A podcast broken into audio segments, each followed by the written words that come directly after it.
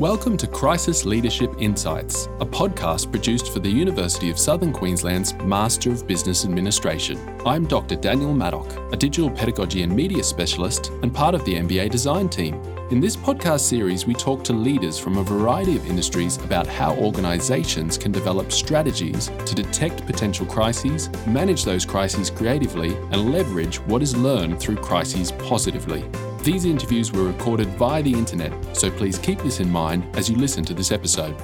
Nia Yari Giyam, Jaganba na Gayable Yarawa peoples, Nia Toowoomba. This podcast is recorded on the traditional lands of the Giabal and Jarowair peoples in a place called Toowoomba. Our guest for this episode is a trusted advisor, company spokesperson, and creative thinker with a highly developed ability for solving problems quickly and effectively. Leonie Vandeven has 20 years' experience in the volatile aviation industry. For nearly a decade, Leonie led the corporate, media, and crisis communications function for Australia's third busiest airport, she has developed and delivered strategies for a variety of complex and high profile projects, including Brisbane's new runway, royal family visits, international airline launches, the 2018 Commonwealth Games, and the 2014 G20 Summit. Leonie has also tackled some of the biggest crises of this decade, including directing the airport's 24 7 global media response for environmental contamination issues, extreme weather disruptions, aviation incidents, and the COVID 19 pandemic. Leonie Vandeven, welcome to the show. Thank you so much. Leonie, can you tell the listeners a little bit about your current role in the organisation you run? I am actually a director of Stormbird's organisational strategies, and we are a specialist um, crisis response and preparation agency. Um, basically, we would love to get into the minds of leaders within organisations to make them aware of how important it is to be prepared for crisis so that you can actually um, find opportunity in crisis. And how did you get to a position where you were interested in crisis management, crisis communications? It was all actually very accidental. I have spent 20 years, my previous 20 years in the aviation industry, 10 years with an airline and 10 years with an airport. And um, my degree is in um, Bachelor of Arts Public Relations. I ended up obviously in the media team, and working in aviation is an incredibly crisis rich environment. Um, and we're talking, you know, obviously from major, major incidents through to, um, you know, reputational um, things as well. And there's a huge uh, focus from um, local, national, international media, the community, government. Um, and so I just found that I actually had a skill in responding during crisis, and that's those skills in, include remaining quite calm, being able to have rational and logical thought during that process. And I just developed my skill over 20 years. I don't think it's something that comes easily. Um, it's not for everyone, but I found my strength in that. And um, I recently finished up, as a lot of people did in the industry, um, with the airport in August last year. I took a voluntary redundancy. I had been on call 24 7 for crisis um, and media response um, for 20 years. So I thought it was time to um, change a little bit of my lifestyle and, and, and also share my expertise outside of the business um, with companies large and small that could um, use my front line experience, and it was very frontline. So, we're going to talk about that today the idea of leading through a crisis and all the different moving parts that, that make up that job. Can you explain to the audience what your experience is describing how it is that you practice leading through a crisis? More often than not, I suppose it's like riding a bicycle. You do have to get onto it to really experience what it's like. It is absolutely essential, absolutely essential. But of course, you can never um, practice like the real thing. Um, so, my experience of leading through a crisis has developed over 20 years. When you're in a crisis, it's like a roller coaster for you. You, you know, you you experience a range of emotions at unpredictable times as the crisis evolves. Um, everything's amplified time speeds up. You forget to eat or drink, sleep, take toilet breaks. Um, it's like your bodily functions just take a second priority. Um, at times, you, you, know, you suffer complete mind blocks, even down to fuzzy sight and moments of sheer panic. it, it's it's not not pleasant. You know, as your body attempts to balance the noise and make sense of the chaos. Um, sleep deprivation is real, and um, you're exhausted, but yet it's impossible to sleep. And so, not everyone's suited to performing well no. it sounds like being in some sort of special operations overseas for the army or something. Yeah, and, and you do look at our frontline responders, people who are in ERs and in armies, and these people are highly specialised in, um, you know, performing under incredibly stressful situations. That's what they're trained to do. But somebody who's sitting in, a, in, in an office in the city somewhere generally doesn't have exposure to that. So it can be incredibly um, overwhelming. And I've seen excellent leaders, leaders who every other day of the week um, you would look up to and, and, you're proud to work for and support. And I've seen them struggle and crumble under the strain. So, and there's a number of reasons for that. Um, either they've not experienced it or they've they've not prepared for it they're not practiced for it either. So, um, so how do you prepare for leading through a crisis? What sort of a, an approach might you take? You have to prepare you can't sit there with blinkers on and, and think it's never going to happen to me because it, it, it is the likelihood is it is going to happen um, to you or your business. I mean, we all have personal crises um, in our lives too um, that we have to deal with every day. So I suppose, in a way, depending on how you deal with your personal crises, um, can almost inform how you might deal with a, a professional or, or company crisis. So you need to just understand what you don't know you need to know, you need to, as a leader, you need to recognize where your weaknesses are. And you need to fill those weaknesses with resources that know how to do that. That doesn't make you a bad leader or, or an inexperienced leader. That makes you a very, very smart leader in doing that. So, yeah, without without even experiencing crisis, it would be a really good exercise to actually sit down, take some time to actually look at potential crises. What could potentially impact your business? And then work strategies around those crises. So, if and when they ever happen, hopefully they never do, you actually have some knowledge um, because you've done a little bit of work in that space that you can pull from you can that you know you've thought about it you're not surprised by it i hate surprises and in the businesses that i've worked in um, you often find that crisis could have been I, I suppose nipped in the bud weeks before except somebody didn't pass on information or having a difficulty. So if I had known six weeks prior, the the impact of the crisis would have been a lot less because we'd had that time to think about it. So I suppose that's what I'm trying to explain in think about what situations you could be in and think about possible um, responses to that and what resources you need. So you're saying you you hate surprises, which is quite a thing to say for someone who's worked in crisis for the last 20 years. And yet it's about preparing for potential crises. Absolutely. And I, as I said, I sort of, it was by accident I fell into this. And of course, I started my career and I was a junior in, the, in a team, in a, in a comms team. And when a crisis came about, I realized that our leadership didn't well hadn't put in place weren't prepared for certain crises. And i could see the chaos and i could see the stress um, and i could see the dysfunction within the team. And i still had to do my frontline job of answering the phones for media and you know trying to tell them nothing which make, which makes me feel uncomfortable.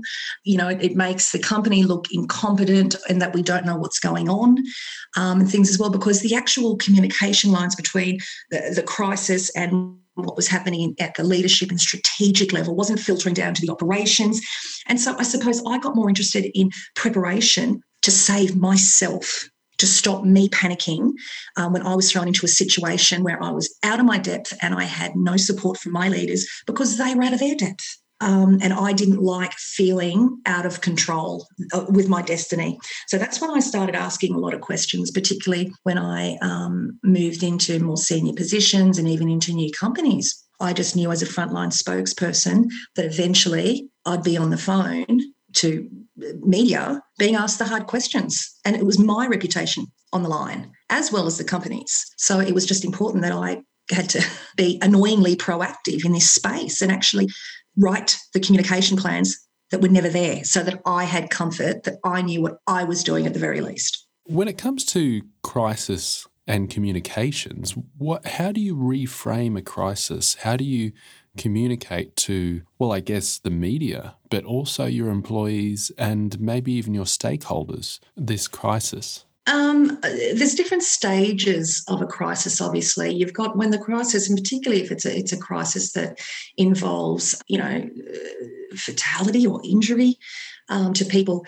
Your first thought, particularly, and of course, the media are ringing, and, and this may shock a few of the people on the podcast. You've got 30 seconds to respond to a crisis event, particularly one that involves um, injury or fatality or, or, or, potential injury or fatality, a fire, an explosion, or, or service. You 30 seconds.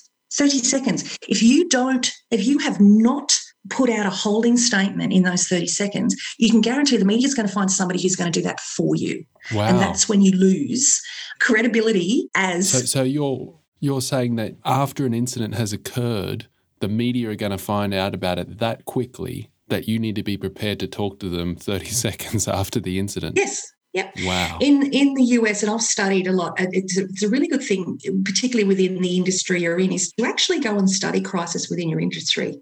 Go and have a look at the news reports. And there's a lot of there's a lot of content out there because you know the news is just it's it's not the 24 hour cycle anymore. It's a 24 minute cycle. You know every half hour you got news up. And of course social media is is every second twitter. And there was a an air crash in America, and uh, it, it's um, there was a case study done on it that I read, and within well, it was about 24 or 30 seconds of the aircraft crash landing in an airfield at an airport, the people escaping the plane people on the plane who walked away without injury were filming it live yes. for social media. Wow. Yeah. And that was picked up by the CNNs and all the big broadcasters. Um, and this is before, and I think that airport actually took, I think the airline, either the airline or the airport, took an hour and a half to confirm the aircraft had even crashed. Like that's, you can't deny that it, it's on international news. Um, so you do need to, and and if you if you're not responding, you don't become the trusted source of information, and that's exactly what you want to be. You want to be in control of the information that is to do with a crisis about your company, and it takes minutes for them to find somebody who's going to get on and speak for you, and usually not very um, positively. Leonie, would you be able to share an experience, be able to walk us through a crisis where you led an organization through that crisis to a positive outcome? I'm going to I'm going to um, give you a I think a, a different scenario, um, not a not a, a, a crisis like a air crash or things like that, but a reputational one. And this is this is probably more likely to happen to a, a lot of businesses, reputation. And I think a lot of leaders forget that uh, reputation, the cost of reputational damage can actually be more than the cost of the crisis itself. Walk me through that. Yeah, so it's really interesting. I worked and um, uh, I'm not sure how many people will be familiar with this campaign. I lived it for two years. I was working with Brisbane Airport, and around 2012, uh, the airport, obviously, the runway is now open. They've got a whole new range of, of issues now. But prior to that time, the second runway for Brisbane Airport was going to be built. Now, there'd been some delays to this, the runway being built due to the GFC. Um, and so the actual runway project was delayed for, for several years. And, and what had happened was actually capacity of the airport was strangled around 2012 and, and for a number of reasons this happened. A obviously increase in, in passengers but there was also a capacity war between our two major airlines where they were quite literally flying empty planes just to keep the slots, you know. And so we there was yeah massive delays at the airport. I'm talking, you know, an hour and a half delays. It was a big problem, and um, it was it was gradual. It was complex. It involved a lot of partners, and it wasn't something the airport could fix quickly by itself or quickly. You know, there was a number of initiatives in place to find solutions um, to try and you know we put in a, um, a slot capacity, so only a certain amount of flights could be scheduled to fly in during peak hours and things like that. And um, we were trying to fix the problem, but really the only solution was a new runway, and that new runway wasn't going to be for there for another eight years. Again, we can't we couldn't build a runway overnight. Um, and of course, building a new runway involved a lot of financial agreements to be done as well. So there was complexity in. So th- this is a complicated problem. It's not one that you can get on the news and explain easily to listeners. No, no, that's exactly right. So it was incredibly complex. And but what was interesting was out of nowhere, the Courier Mail, which which prior to my time hadn't had a very good working relationship with the previous management of Brisbane Airport. So there was a little bit of um, tension there that I actually wasn't aware about. Um, and so they weren't particularly, there wasn't a, a, um, a good working relationship on either side there. What happened, what, what I understand is so around about somewhat in, in 2012, the Courier Mail obviously had their, the executive team obviously had their own agenda, and, and they decided that um, creating consumer campaigns may assist in boosting um, readership and sales. And of course, if you can get on the bandwagon of something like the, the airport is a massive infrastructure, it's a big target, it's not going away, it impacts a lot of people. And they chose us. They they chose the airport to launch a consumer campaign.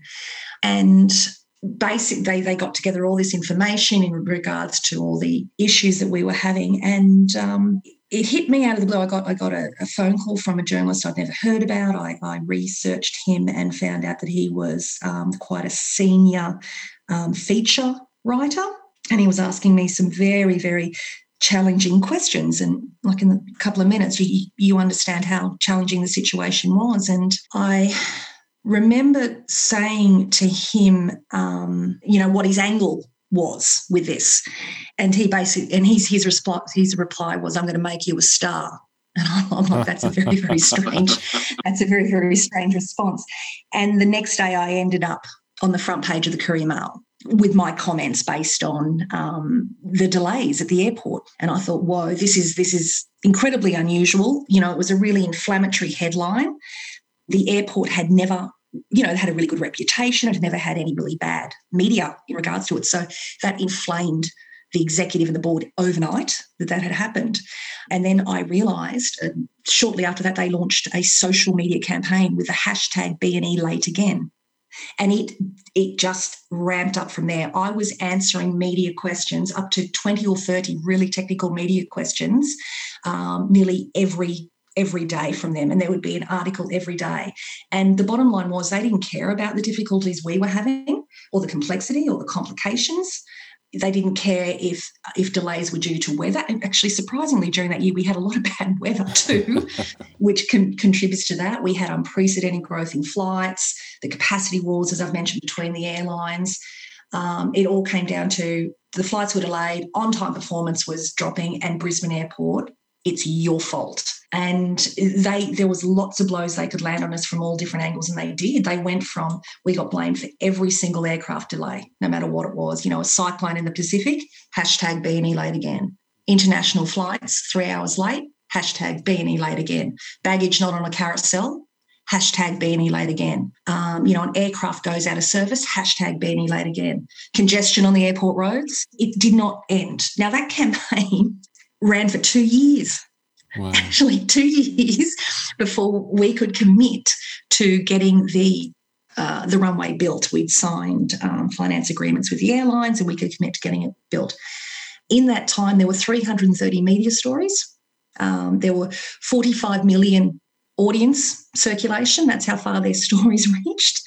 But what was interesting was 82% of it was coverage by the Courier Mail, and um, 14% was covered in national media through the Australian. So it was a news limited campaign. And given the seriousness of what they were accusing us of, it was interesting that no other media outlet strongly supported the Courier Mail's sensational campaign style coverage, not even the other news limited mastheads. Mm. So it, the opportunities, though, I, I suppose what come down to it was so it was horrible. The headlines were so inflammatory. They even went as much as identifying each of our individual board members and um, analysing them personally. Um, so it was it was an incredibly exhausting time for me. um, and and the executive team, but the opportunities. This is it. So reputationally, we took a big hit. We suddenly had uh, community members questioning, you know, whether we were community minded, and and um, we had photos of you know mums with children and you know that had been impacted by the delays and people who had missed operations because it was it was horrible the but the opportunities the one thing that i learned that actually got through in the end I actually, and I say to this day, and I speak to the executives that were involved with that, and I was saying, I actually said, that was a really good thing to go through. Wasn't at the time, horrible at the time. But, but what we learnt from the actually opportunities in the campaign, the Courier Mail campaigned so heavily for the runway to be built that it actually supported, uh, it actually um, overshadowed the people who didn't want the runway built. So they, they almost campaigned for us to build the runway, which had some opponents that didn't want it built. And you know, so they when the runway opened after two years of campaigning, they actually took credit for the runway to be built. So front page news, Courier Mail has through this campaign built this runway. Yeah. So later down the track, when people are saying this is not good, this is bad, it's very hard for the Courier Mail to come back after a two-year campaign and taking credit for having built it to say this is not a good thing for the community, this is not a good thing for Brisbane, this is not a good thing. And also our board, and generally um, our board at that stage, and a lot of boards in this, you sort of made up of older generation people who probably aren't familiar with uh, digital, you know, media, let alone social media campaigns. They learned very, very quickly about social media and the impact of social media. So I actually saw that as very positive. They couldn't dismiss it anymore. It was part of a big campaign that was that was attacking their reputation. So that learning for the board, I think, was very, very valuable. And it was also a lesson in stack hats on, stick to your strategy. Don't waver. I had to keep going we need to stick to this. We need to keep responding. We need to keep giving the information out. It was exhausting. It was repetitive. It was frustrating. It was demoralizing. It was unfair, but we had to stick to it. We couldn't change our strategy. And that was uh, one of the biggest thing I learned. Uh, when the pressure's on, you have to be definitive. You all have to stick together. And also following the campaign, the board was very aware of how reputational damage can impact the business. So they happily approved significant budget for campaigns to help rebuild a reputation. It was it was extraordinary, um, and I think, despite the pain, a very good outcome um, for the airport. In the end, they got the runway built and launched. They've got whole new issues now, um, but that was an interesting time, and I enjoyed it. So you've got a situation where the Courier Mails run with a narrative which is very easy for them to explain.